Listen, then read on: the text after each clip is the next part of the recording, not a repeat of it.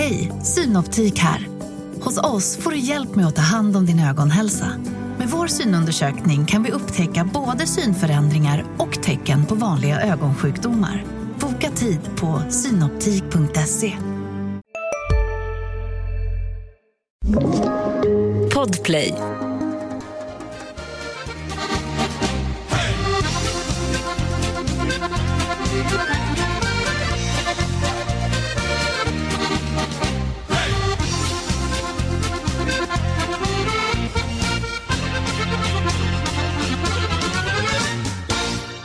Brum, brum, brum. Ja, men vi eh, gasar väl igång ett nytt avsnitt av Hypotetiska Hörnan. Jag känner i alla fall att personligen börjar man bli lite varm i kläderna här nu i det här nya konceptet som lanserats i Hockeypuls podcast för sommaren 2021.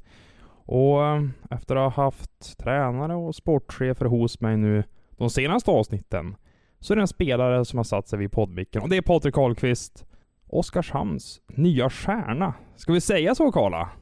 Ja, det vet jag inte. Eh, det lär väl bevisas, men eh, nej, det är spännande. Mm.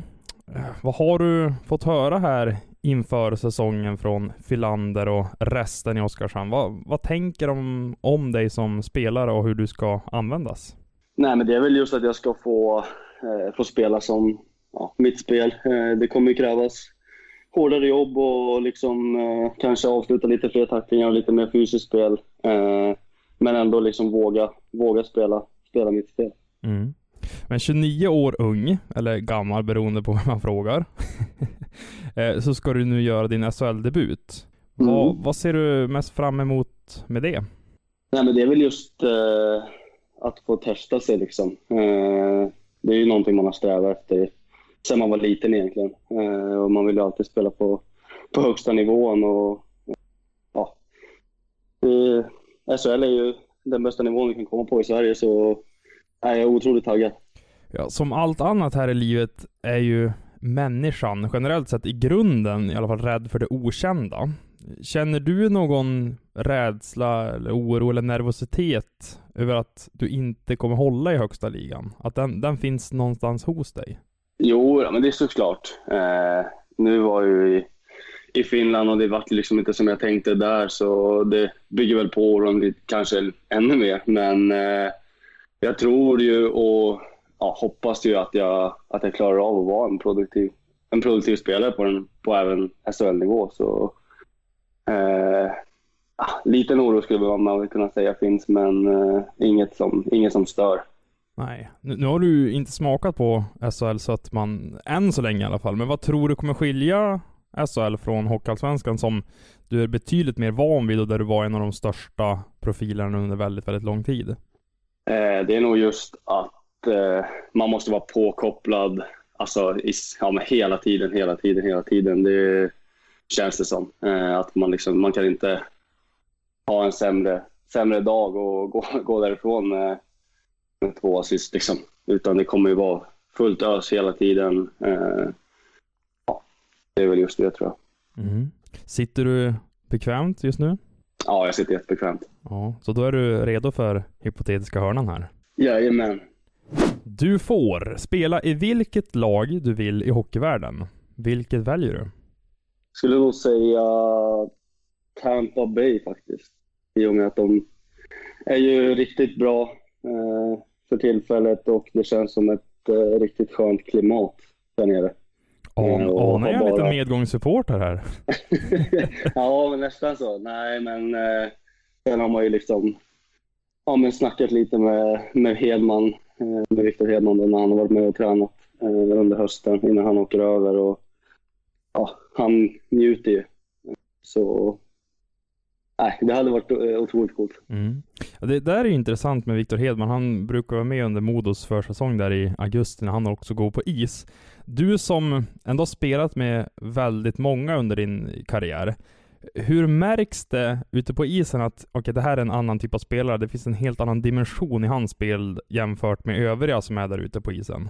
Ja, men det är så kraftfullt allt han gör liksom. Det svårt att sätta fingret på. Han, det är som passningarna, det är stenhårt på bladet varje gång. det är liksom... Eh, ja, det går inte att ta sig runt honom, eh, kan man väl säga. Eh, det var lite kul, för det var, om det var första eller andra året i, i Modo så, så snackade vi om, om det där. Att liksom, det går inte att ta sig runt honom och på något sätt så, ja, men så äh, sa vi det till liksom Emil Molin då, som jag spelade med då. Mm. Och han lyckades väl tulla honom och hänga upp den i krysset och liksom åkte och hjulade över hela isen. En av de största Men, meriterna i Molins karriär kanske? Ja, jag skulle nästan tro det. Nej, men eh, allt han gör är ju liksom, det är så kraftfullt och det känns som det är liksom en perfekt, en perfekt hockeyspelare skulle jag säga. Han har allt. Har du någon gång tunnlat och tagit dig förbi då? Nej, det tror jag inte. Det är nog, jag har nog legat, legat ner mest när jag mött, mött Viktor faktiskt. Det är försäsong och ni befinner er på ett tredagarsläger ute i skogen. En kväll efter två träningspass och middag tar tränarstaben spelarna till en plats där glödande kol placerats ut på marken. Huvudtränaren beordrar samtliga spelare att gå på den glödande kolen med bara fötter. Skulle man välja att inte göra det, då har man det inte som krävs för att vara en del av truppen nästa säsong, menar tränaren. Går du på glöden? Ja, det tror jag nog. Jag hade nog inte ställt mig först i ledet. Eh, tror jag inte. För att se liksom hur, andra, hur andra gör. Men jo, men det tror jag nog att jag hade gjort. Eh, eh, det känns som att det är väl lite så man är byggd som, som lagspelare. Liksom att eh, om tränaren säger åt en att göra någonting så, så är det väl. Då är det liksom det som gäller och då, då gör man det. Okej, okay. trots att det rent ut sagt är jag. korkat? Ja, jo men egentligen. Det är, det är väl... eh, Ja, det är en jävla svår fråga faktiskt. Men jag tror nog att jag hade gjort det. Absolut. Det, det finns ju mer korkade saker att göra som man kanske hade sagt nej till. Men eh, nej, men jag tror nog att jag hade gjort det faktiskt. Den där flockmentaliteten du är inne på är ju intressant, för du säger att du är inte den första som skulle ställa sig längst fram i det där ledet, du skulle nog avvakta lite och se vad lagkamraterna gjorde. Eh, Är du en sån typ av människa och spelare att du, du går dit gruppen går på något sätt? Att det, det är inte att du själv väljer väg och sticker ut? Det är väl lite olika beroende på situation tror jag. Eh, Men eh, det är lätt att dras med i en grupp. Eh, Så ja, men lite, lite åt det hållet skulle jag nog säga att jag är. Men samtidigt så tror jag nog att jag kan vara åt andra hållet också. Att jag kan gå liksom min egen väg om, även om gruppen skulle göra något annat.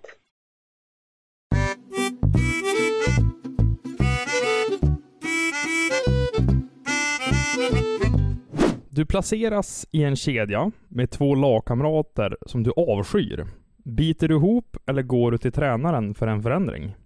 Eh, jag tror nog, jag, men jag hade nog, jag hade bitit ihop. Eh, jag hade nog, jag nu har jag ju svårt att avsky, avsky människor så. Okej. Men eh, eh, jo, men jag hade nog bitit ihop och försökt att se det som att eh, liksom, vi måste ju ändå, shit vad klyschig jag låter, men hjälpa laget framåt och eh, ja, men göra det bästa för laget. Sen att man inte älskar alla, det, så kommer det alltid att vara. Liksom. Men efter Eh, ett år men- så måste man väl ändå surna ihop? Om den Jo, situationen om- beror? Ja, såklart. Det är klart att då, om man fortsätter, om de fortsätter liksom att man stör sig på dem mer och mer och mer så. Men då tror jag nog också att gruppen och tränare och sånt, de, de märker ju sånt också. De har ju lite, lite öga för sånt där. Eh, eh, Det finns ju liksom spelare man har spelat med som har varit riktigt, riktigt bra men som kanske inte är världens bästa människor. Och då har de, då har ju liksom ja, de har fått bli, blivit tillsagda liksom om att liksom, de får försöka ändra sig och Mm. Och, och om det där fortlöper så kan man också säga att det är ett tecken på att det är disharmoni i, gruppen också. För sånt där brukar väl justeras i lag som är väl fungerande. Ja, jo men så är det ju. Det, det hade ju märkts på isen också. Liksom. Eh, har, gillar man inte, alltså avskyr eller gillar man inte de man spelar med så då smittar det av sig. Du kommer inte hitta någon kemi med dem. Liksom. Du kommer inte vara lika glad. Du kommer inte liksom kanske fira målen på samma sätt. Du kanske kommer gnälla ännu mer på saker som händer på isen och det, kan, det kommer bara märkas av sig. Jag tror att du kommer nog inte ens behöva göra någonting utan det kommer nog märkas så pass bra att tränarna gör en förändring ändå. Har du upplevt det här eller något liknande? Ja, utan att nämna några namn så har man ju varit med om att det finns spelare som har varit riktigt bra i lag men som det funkar inte i gruppen. Liksom. Det går inte. Eh, och då Kolla, liksom kasta någon under bussen nu då. Nej, Det, exakt, det är bara ja. du och jag som hör, det är ingen som lyssnar på det här ändå. Ja, exakt. Nej, men liksom.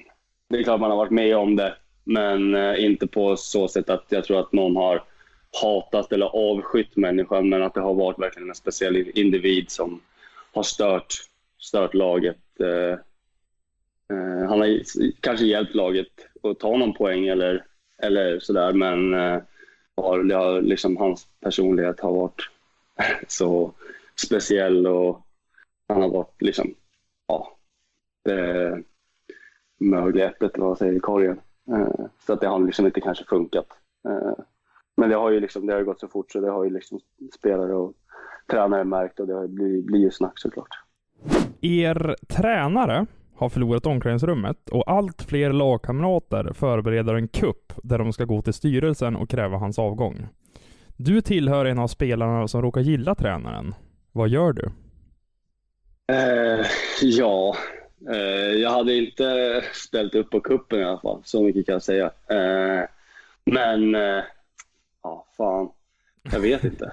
det är ju, har man tappat omklädningsrummet så är det ju svårt att bedriva liksom, verksamheten framåt och få det att gå framåt.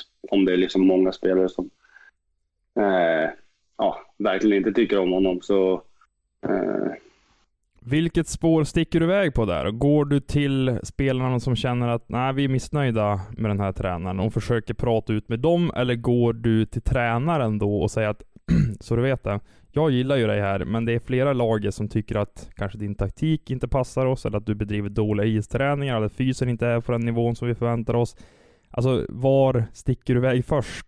Och vem pratar du allra helst med? spelarna tror jag nog. Jag hade gått åt det hållet, pratat med dem, se om det går, liksom går att eh, få, inte få dem att ändra sig, men få, går det att göra någonting innan vi liksom skickar, skickar iväg honom som grupp. Jag tror det är nog, man håller sina lagkamrater närmst tror jag, eftersom att det är de man eh, det kan ju bli lite fel, fel signaler om man går och snackar med tränaren om det är jätte, jättemånga som inte tycker om honom. Eh, så jag tror väl att eh, man går nog till gruppen först och eh, pratar med dem som, och är, då, är det helt kört så då är det helt kört. Då tror jag nog att eh, då är det bara att bita i det sura. Även om man får spela mycket och man gillar att träna så går det väl kanske inte att ha en tränare som halva laget, om inte mer, inte gillar liksom. Du är free agent och öppen för alla klubbar. En dag ringer Modo Hockey och vill skriva ett tvåårskontrakt. Samma eftermiddag kontaktas du av Björklöven och Timrå, som båda erbjuder 25% mer i lön. Vilket lag väljer du? Modo Hockey, alla dagar i veckan. Det, det finns inget, ja, det finns liksom inget att snacka om. Eh, det, nej, nej, men det, det går liksom inte. Eh, speciellt liksom, jag vill ju tro och hoppas och har man väl märkt att man är ganska omtyckt där uppe och förstöra det med att åka och spela ett annat lag.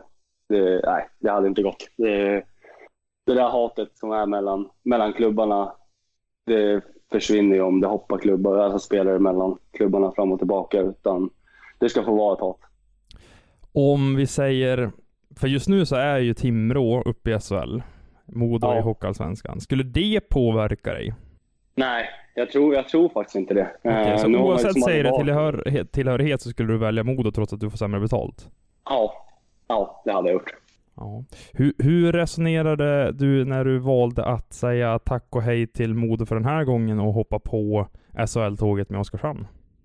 Eh, nej, men jag resonerade, resonerade väl som så att eh, jag är ju 29 år och eh, ska inte säga att jag hade gett upp, gett upp drömmen om SHL. Eh, men eh, förmodligen så hade det ju liksom gått via Modo tänkte jag. Att vi hade fått ta oss upp och då eh, sen så ringde ju Filander och vi hade ett riktigt bra snack eh, under säsongen och så ja, det var ganska snabba puckar men ändå så ville jag ju ta tid och liksom tänka igenom och prata med, ja, med nära och kära liksom. Och se liksom vad, hur tankarna gick. Men de flesta av, av mina närmsta vänner sa liksom att kör bara. Det, du kommer ångra dig om, om du inte tar den. Och fick ju väga för och nackdelar. Eh, men eh, till slut så fanns det väl egentligen inte så många nackdelar förutom att lämna, lämna Modo som, och Örnsköldsvik som stad.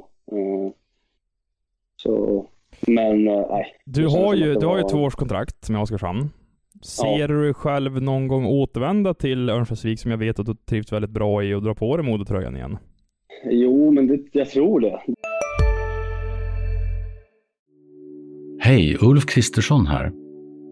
På många sätt är det en mörk tid vi lever i. Men nu tar vi ett stort steg för att göra Sverige till en tryggare och säkrare plats. Sverige är nu medlem i Nato. En för alla, alla för en. Har du också valt att bli egen? Då är det viktigt att skaffa en bra företagsförsäkring. Hos oss är alla småföretag stora och inga frågor för små. Swedeas företagsförsäkring är anpassad för mindre företag och täcker även sånt som din hemförsäkring inte täcker. Gå in på swedea.se företag och jämför själv. Det är ju liksom, det vet man ju inte heller. Eh, för bara två, tre veckor innan innan Filander ringde och liksom vi började snacka så, så var det liksom så här. Då gick man ju tanken att man skulle stanna och nästan ja, men signa på ännu längre kontrakt och nästan bygga sitt liv där uppe liksom. Eh, så någonstans så är ju Övik hem eh, och kommer liksom att vara hem. Men sen är man ju liksom, jag är ju en van människa. Så om två, tre år då kanske Oskarshamn är hem. För att det är här man har ja, inte vet jag, skaffat barn eller köpt hus eller sådär. Så det är så svårt att säga. Men eh, just nu så är jag vid hem och det känns som att eh, en återkomst till Modo skulle absolut kunna hända. Okej, så ni var alltså nära på att rota er i Örnsköldsvik för all framtid? Eller ja, all framtid är ju lätt att säga. Alltså nu är det ju typ tetiskt resonemang här, men ni funderade i alla fall på det att bli långvariga där uppe?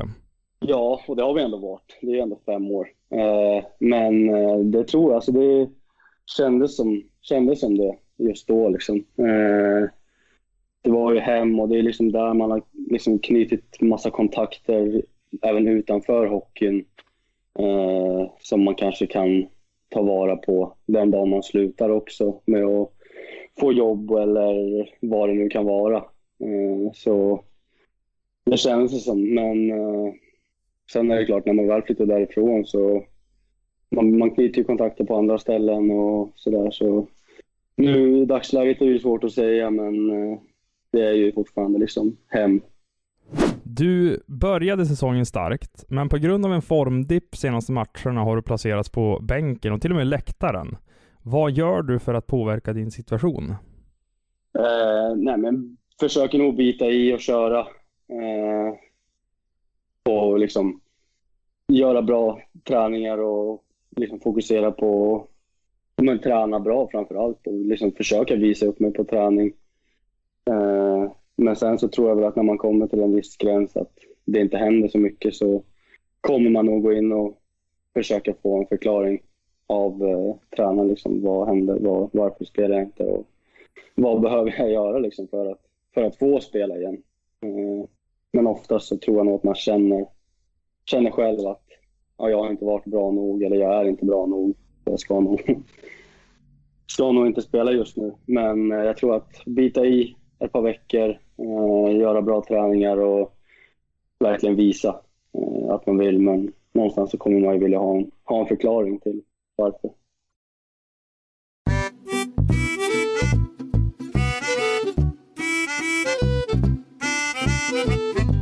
Ni leder en match med uddamålet och motståndarna väljer därför att plocka sin målvakt i slutminuterna för en kvitteringsjakt. Efter en situation i mittzonen vinner ditt lag pucken och du kommer helt fri med en lagkamrat med öppet mål. Passar eller skjuter du? Eh, jag passar nog.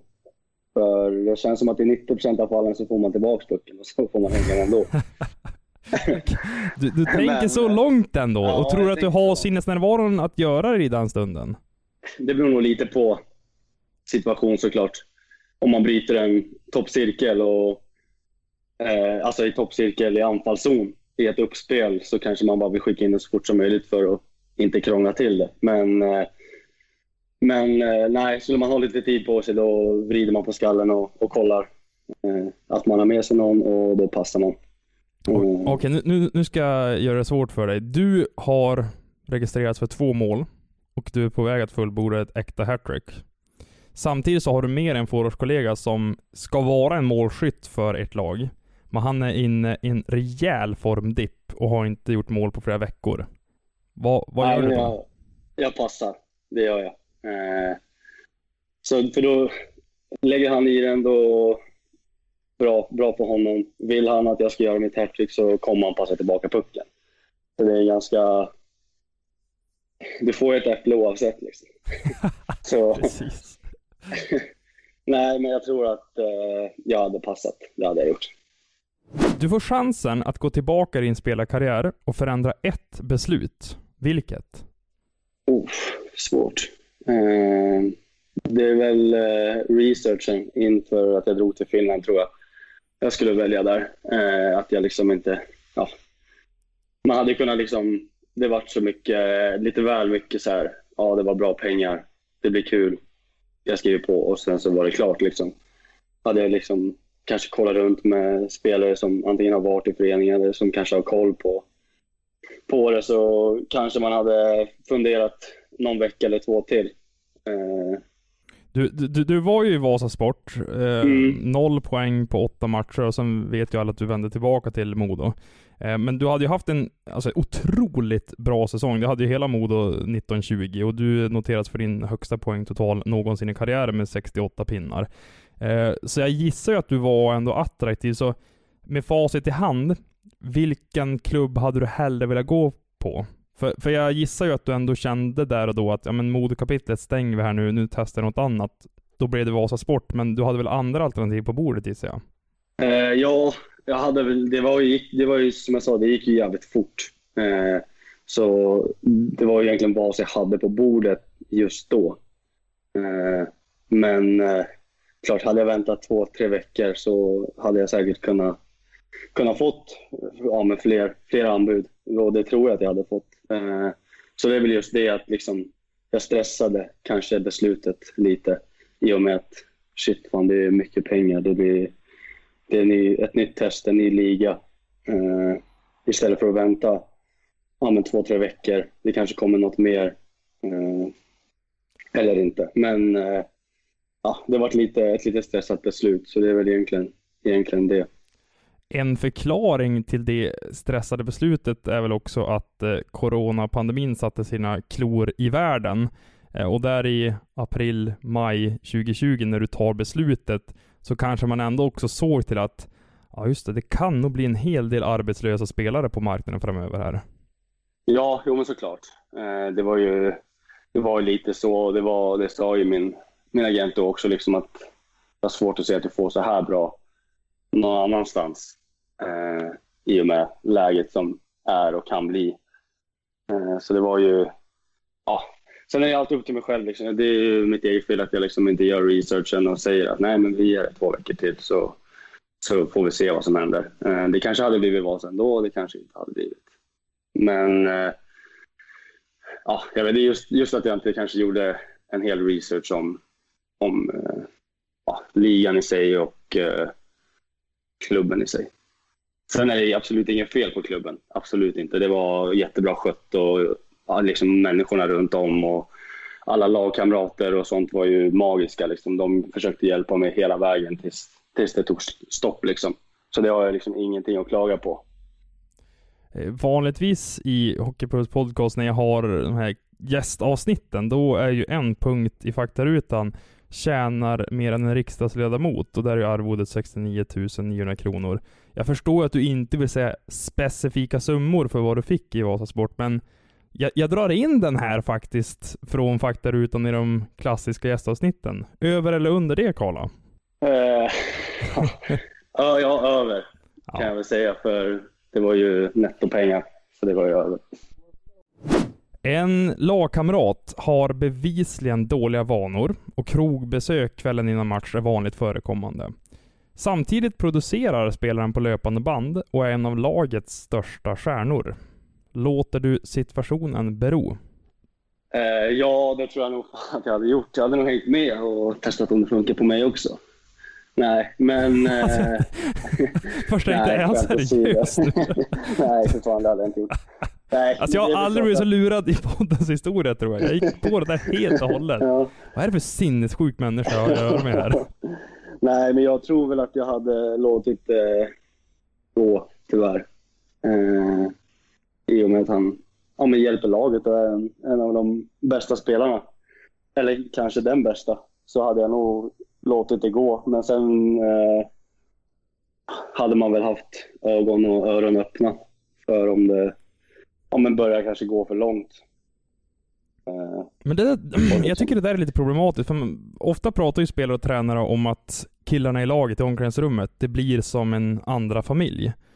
Eh, Och jag menar, skulle det här hända en familjemedlem, då hade man ju agerat direkt och sett till en människas välmående och vad den behöver. Så Ja. känner du inte något ansvar i en sån här situation att just det, den här killen får inte liksom falla igenom totalt här? Jo, jo men självklart. Och det är väl just därför liksom att man ska ha ögon och öron öppna för att liksom, om man liksom... Jag vet inte, fan. Det, det är klart att man hade kollat läget liksom och försökt liksom så nej men gör det här istället. Om man är iväg, borta resa, Stockholm, inte vet jag.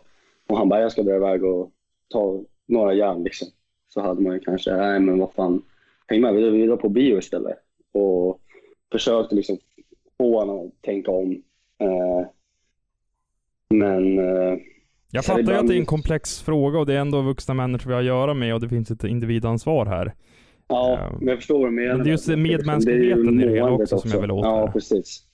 Ja, för det går inte bara att se till sporten. Ja, men han gör ju två pinnar per match liksom. Precis. Eh, grabben måste ju, eller tjejen, grabben måste ju få liksom må bra också. Mm. Eh, och det kanske är just det att den inte gör det. Och, eh, jag vet inte, jag tror att det är, så, det, är så, ja, men det är en ganska komplex fråga. Det är så svårt för vissa kanske döljer eh, måendet med att göra det och vara själv och gillar att sitta liksom och ta några bärs. Så det, ibland är det kanske svårt att, att märka det. Men eh, jag tror att eh, jag tror att jag hade låtit det gå för ett tag och sen så tror jag ändå att man hade haft ögonen och öronen öppna och ändå försökt att liksom prata med spelaren och liksom så här.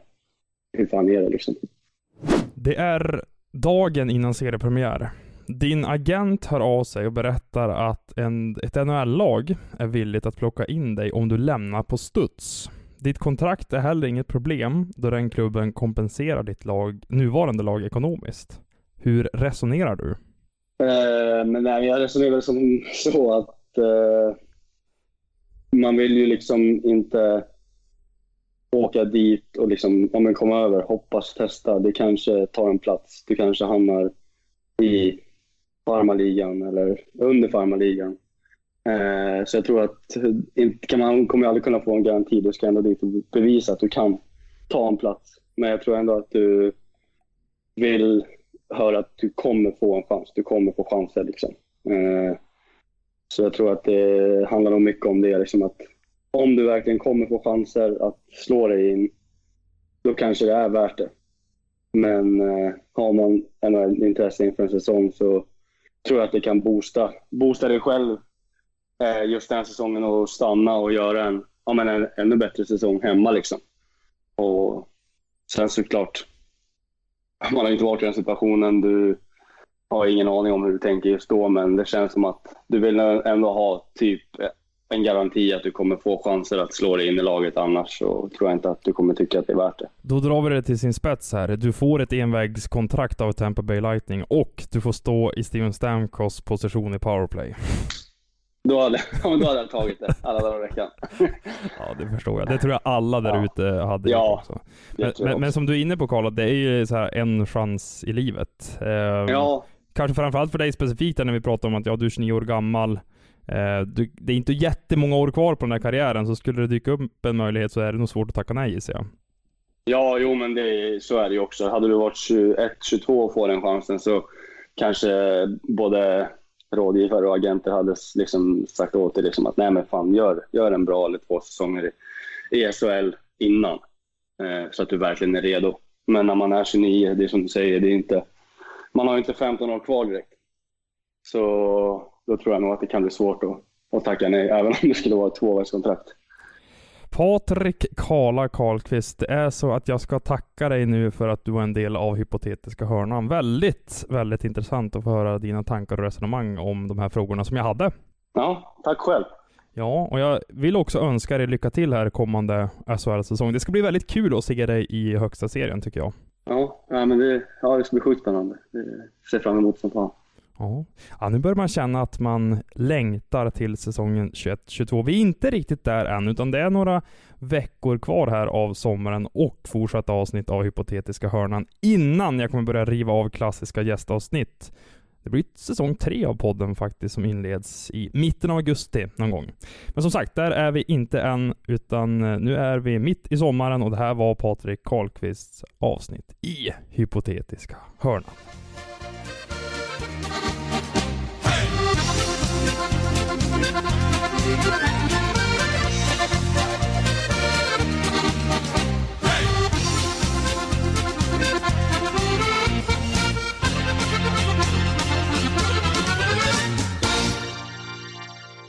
Du har lyssnat på en podcast från Expressen.